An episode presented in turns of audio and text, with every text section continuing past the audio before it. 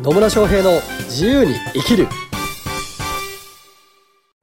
始まりました。始まりました。イエ野村翔平です。マリリンです。今日も野村とマリリンが楽しくね明るく、はい。愉快に軽妙なトークをやってくるそんな時間がやってまいりました。やってまいりましたね。ね。とはい。いうところでね本日のテーマは？本日のテーマは何かと言いますとほ恋愛とビジネスは一緒ですっていうねテーマで話をしていこうと思います。ほう。野村さんが。う 恋愛とビジネスは一緒ですということでね。はい。はい。これね結構よく言われたりするんですよ。よよくね野村さんにも言われてるんですよ。く言われてましたっけ？はい言われてますね。言われてたかもしれないですね。言われてるし、えー、と誰かに言ってるのを聞いたこともありますああなるほどなるほど、はまあそうなんですよね。実は恋愛とビジネスは一緒ですって、い、はい、まあ、恋愛とセールスも一緒ですみたいなことを言ってた。そうですねこともありましたかね。ありましたね、はいそうなんですよ。実は一緒なんですよね。何が一緒かというとです何ねが一緒かというと？はい。なんだその愛の手なだその愛の手なんですけど、はい。まあ恋愛ってどうやって始まります？恋愛はなんか人を好きになってうん。始まります、まあそうなんですけど。どういうことですか？質問の意図が見えません。あそうですか、はい。質問の意図がね、はいえっと、恋愛しよう、まあ、好きな人がみ好きな人を見つけるためにははい。なんかまず人と知り合わないとダメですよね。そうですね。知り合ってもないのに好きみたいなめっちゃ根私の本的めっちゃ根本的なところから始まったからめっちゃ根本的なところからですよたはい。はい。だって頭の中で妄想してても始まらない。始まらないじゃないですか。ね。なのでまずその恋愛の対象となる人たちと知り合うきっかけが必要なわけですよ。そうですね。でビジネスも一緒なんですよね。ビジネスもそうですね。一緒ですね、うん、だから顧客を獲得しようとかって思ったら、まず知り合うことが重要じゃないですか、うん。まあ、知り合うっていうのは、まあ、向こうから知ってもらうっていう方法もあれば実際にお互いに双方で知り合うっていう方法もあればこっちが知ってて、えーなんかアプローチして向こうに知ってもらうっていう方法でもいいんですけど、うんいずれにしろ何かしらのきっかけでお互いがこう知り合う必要性があるうん、わけですよね、ありますね。あるじゃないですか。はというところでビジネスと恋愛は一緒なわけですよ。いもうちょっと細かく教えていただいてもいいですか？はい、なんで結局この知り合うでし知り合うだけだと恋愛をもううまくいかないじゃないですか、知り合いましたっていう人と全部恋愛してたらちょっとおかしいですよね。おかしいですね。おかしいですね。はい。はい、だいぶやばい人になっちゃいます。そうですね。で知り合いましたでそこでこうお互いのことを知って、うん。いいなって思ったら、うん。次どういう行動を取ったりします？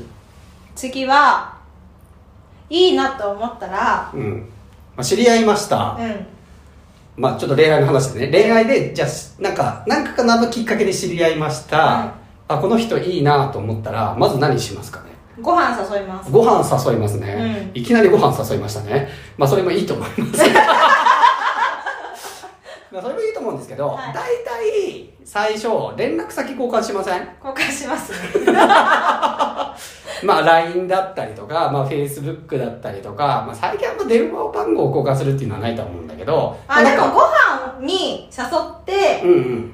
連絡を取りたいから連絡先くださいとは言います。うんうんうん。まあそうですよね、なんでとりあえずまず連絡先を交換するっていうことが発生します、でまあいきなりご飯誘ってもいいんだけど なんかちょっとこうやり取りをしてからあじゃあそろそろなんか2人で会いますになるのか、まあ、ちょっとグループで会いますみたいになるのかとか、うんっていうのを経由することがまあ多いっちゃ多いわけじゃないですか。うん。ね、なんかのきっかけで知り合いました。でなんかいいなと思う人にはちょっと連絡先交換してでまあマリリンみたいにいきなりご飯誘う人もいれば、まあ、とりあえずそのメッセージとかのやり取りでちょっとねお互いを探り合ったりしながら関係性を深めていってじゃあご飯に行きましょうかって言ってでさらにお互いのことを知って仲良くなっていってまあ何かのきっかけでねはい。はい、付き合いましょうみたいなとか、まあ、最終的にはそこから結婚しましょうとかっていうのもあるのかもしれないですけど、うん。まあ、そういうふうにこう徐々に関係性を築いていってで最終的なその恋愛なら恋愛っていうのが成就されるわけですよね、うんうん、はい。でこれビジネスも一緒なわけですよ何か、まあ、知り合うきっかけがあって、まあ、知ってもらうようなきっかけがあって、うんで、向こうにもこっちを興味持ってもらって、で、連絡先が交換できる状態。まあ、例えばメルマガに登録してもらうとかもそうだし、なんか YouTube 見てもらうとかもそうなのかもしれないけど、なんかまあ知ってもらって、で、登録をしてもらって、で、何度もこちらからの情報を聞いてもらったり、まあ向こうからのお連絡が来るっていう場合もあるんですけど、やり取りをしていく中で信頼関係ができてきて、じゃあちょっと、あの、あこの人の話もっと聞いてみたいとか、この人からなんか習ってみたいみたいなんで、まあ例えば個別で会うまあ、個別の相談をするとかもあるかもしれないしセミナー行くとかっていうのもあるかもしれないけど、まあ、そこでさらに関係性築いていって信頼関係できていって、うんあこの人いいなってなったらじゃあ契約みたいな流れになるわけですね。やりますね。なのでそういった信頼関係を築いていくステップとかっていうところでもこう恋愛とビジネスは一緒だよっていうことになります。はい。はい。なんでそうなんですそうなんですよそうなんですよ。で、ね、その最初のこうきっかけとかを作るところって、まあ、恋愛でね、うん最初のきっかけを作るところとかって結構こうマーケティング的な要素もあったりするわけうんだったりするわけですよ。だったりするんですよねね そうなんです。マはいーケティングな的な要素が。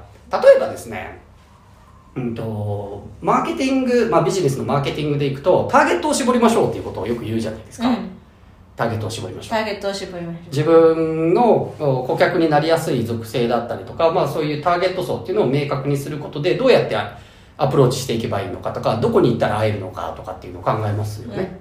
それと一緒で、ううん。恋愛をしようと思った時も、じゃあ自分のこう、ね、恋愛の対象となる人は一体どんな人なのかなうん。ということを想像し、うん。ターゲットを設定し、うん。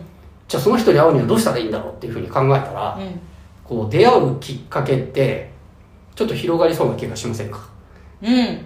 気がします。ね。はい。ただ単にな何も考えずに毎日送ってて こう道端でなんかドンってぶつかってあ運命の出会いみたいなのを求めていても、うん。ちょっと確率低そうでしょ、うん 低いですねまあ、低いじゃないでそれよりはこういう場所に行ったりとかあ、まあ、今だとねなんかアプリとかで条件入れたりとかっていうのも、うん。まあその一環といえば一環になってくるんですけど、まあ、そういうこう、まあ、何かしらのメディアを使うとかもお含めて、えー自分のターゲット層っていうのはどういう人なのかっていうのを明確にした上でその人たちと出会えるような場所に行ったりとか出会えるようなメディアに登録したりっていうことをすることで、うん。出会える確率っていうのは上がってくるわけですよね。うんこれはまあマーケティングです。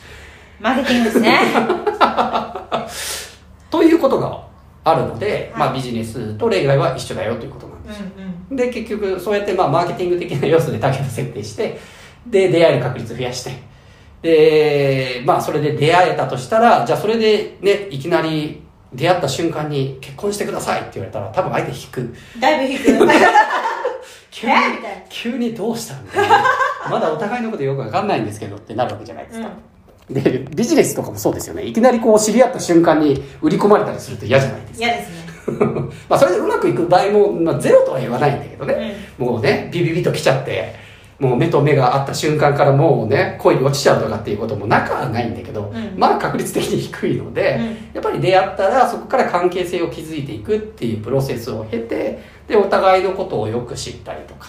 で、えーお互いにこううん関係性を築いていって、えーまあこの人いいなとかっていうふうに思ってもらえたら最終的にめでたしめでたしということになるわけなんですね。なので、かなりマーケティングと同じようなものになってくるし、まあ、最終的に恋愛成就させるっていうのも、まあ、ある意味自分をセールスしないといけないわけですよね。自分自身を売り込むうんうんっていうことが必要になってくるわけなんですよ。そうですね。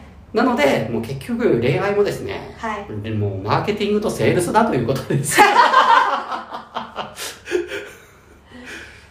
マーケティングとセールスね。そうです。だからなんか商品売ろうと思ったら自分の商品の良さをアピールしなきゃいけないっていうのと同じ、うんうん。まあいけないっていうかアピールするっていうのと同じようにやっぱり自分の良さを伝えていくだったりとか自分の考え方を伝えていくとか。